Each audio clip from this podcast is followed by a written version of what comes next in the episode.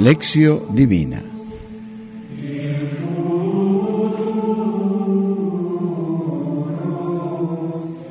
Miércoles de la quinta semana del tiempo ordinario. Lección.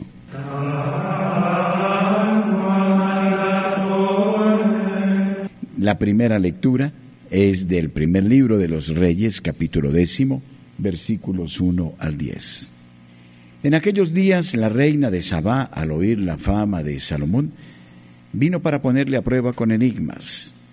Hizo su entrada en Jerusalén con un gran séquito y con camellos cargados de perfumes, oro y piedras preciosas en cantidad fabulosa. Se presentó a Salomón y le manifestó todo lo que tenía pensado decirle. Salomón contestó a todas sus preguntas no hubo ninguna cuestión tan oscura que el rey no pudiera resolver. Cuando la reina de Sabá vio toda la sabiduría de Salomón y el palacio que se había construido, los manjares de su mesa, las casas de sus cortesanos, el porte de sus servidores y sus uniformes, sus provisiones de bebidas y los holocaustos que ofrecía en el templo del Señor, se quedó maravillada y dijo al rey, era verdad lo que yo había oído en mi país acerca de ti y de tu sabiduría. Yo no quería creerlo hasta que he venido y lo he visto con mis propios ojos, pero veo que no me habían dicho ni la mitad. Tu sabiduría y tus riquezas superan la fama que había llegado a mis oídos. Feliz tu gente, felices tus servidores que están siempre a tu lado y escuchan tu sabiduría. Bendito el Señor tu Dios que ha tenido a bien sentarte en el trono de Israel. Por su amor eterno a Israel, te ha constituido su rey para administrar el derecho y la justicia. La reina obsequió al rey con cuatro mil kilos de oro, perfumes y piedras preciosas en cantidad fabulosa. Jamás se vio tanta cantidad de perfumes como la ofrecida al rey Salomón por la reina de Sabá. Palabra de Dios. Te alabamos, Señor.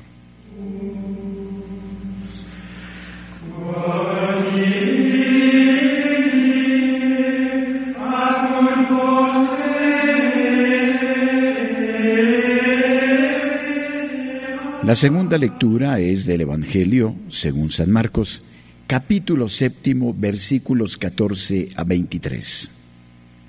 En aquel tiempo, llamando Jesús de nuevo a la gente, les dijo, Escuchadme y entended esto. Nada de lo que entra en el hombre puede mancharlo. Lo que sale de dentro es lo que contamina al hombre. Quien tenga oídos para oír, que oiga.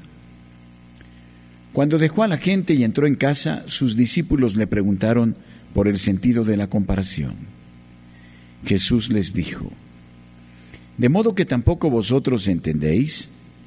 ¿No comprendéis que nada de lo que entra en el hombre puede mancharlo, puesto que no entra en su corazón sino en el vientre y va a parar al estercolero? Así declaraba puros todos los alimentos y añadió, lo que sale del hombre, eso es lo que lo mancha, porque es desde dentro del corazón de los hombres de donde salen los malos pensamientos, fornicaciones, robos, homicidios, adulterios, codicias, perversidades, fraude, libertinaje, envidia, injuria, soberbia e insensatez. Todas estas maldades salen de dentro y manchan al hombre. Palabra del Señor. Gloria a ti, Señor Jesús.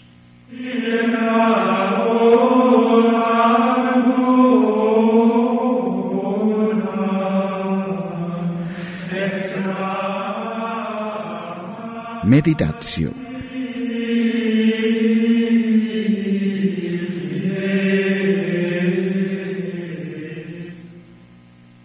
El fragmento del libro de los reyes nos presenta el marco conclusivo de la primera parte del primer libro de los reyes, en donde se narra la historia del rey Salomón. Se trata de la descripción del esplendor, de la riqueza y de la estabilidad que alcanzó el reino con Salomón, tal como se nos había anticipado algunos capítulos antes. Salomón sucedió a su padre David en el trono y su reino se consolidó firmemente. En estos versículos se pone de relieve la floreciente actividad comercial entre Israel y los pueblos del Oriente Próximo, y a este respecto resulta significativo que sea precisamente una desconocida reina de Sabá, probablemente la regente de alguna de las lejanas tribus sabeas que se habían establecido en el norte de Arabia, la que emprendiera un viaje tan largo hasta Jerusalén para conocer a Salomón. La sabiduría de la que hablaba el texto, según la mentalidad de todo el Oriente Antiguo, es la del buen gobierno, de acuerdo al cual la primera cualidad que debe tener un rey es la de ser justo. Salomón la ha pedido y Dios se la ha concedido, de suerte que la reina de Sabá puede exclamar, Feliz tu gente, felices tus servidores que están siempre a tu lado y escuchan tu sabiduría. La imagen del gran movimiento de las tribus eh, sabeas hacia Jerusalén vuelve en los libros de los profetas. Sabá representa a los pueblos que se convierten y vienen al verdadero Dios, tal como canta también el salmista. Que los reyes de Tarsis y de los pueblos lejanos le traigan presentes, que los monarcas de Arabia y de Sabá le hagan regalos. Salmos 72, 10. Por último, en el Nuevo Testamento, Mateo utiliza esta referencia como llamada a la fe en Jesucristo. Se trata de una llamada dirigida a todos, a los jóvenes, a las comunidades cristianas, aunque de manera especial a los judíos. Estos últimos, al revés de los paganos, rechazan la salvación traída por Jesús y no reconocen que aquí hay uno que es más importante que Salomón.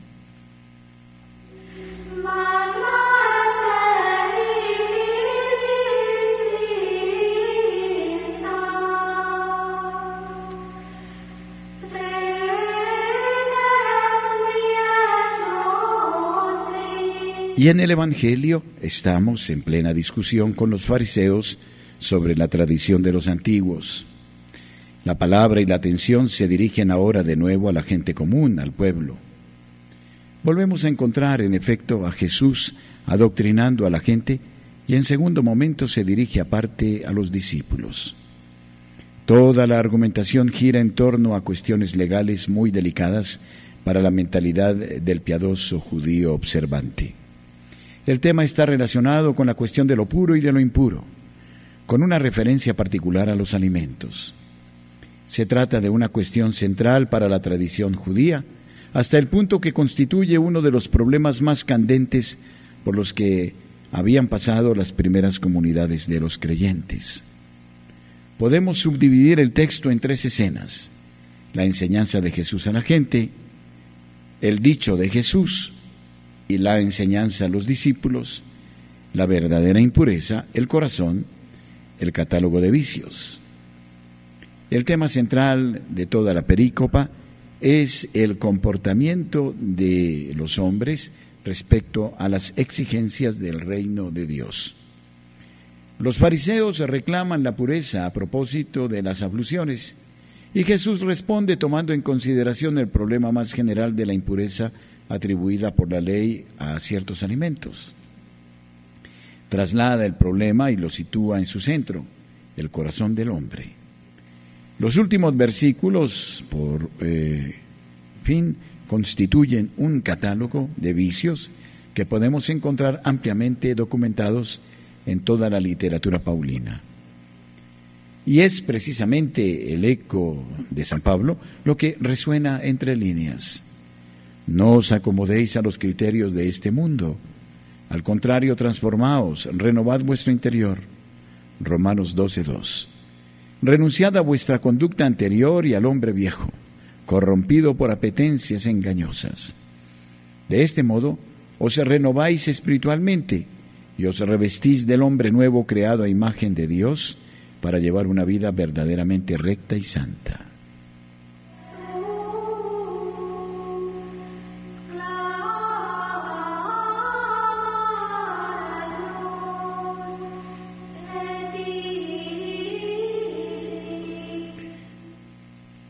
Horacio, plegaria final.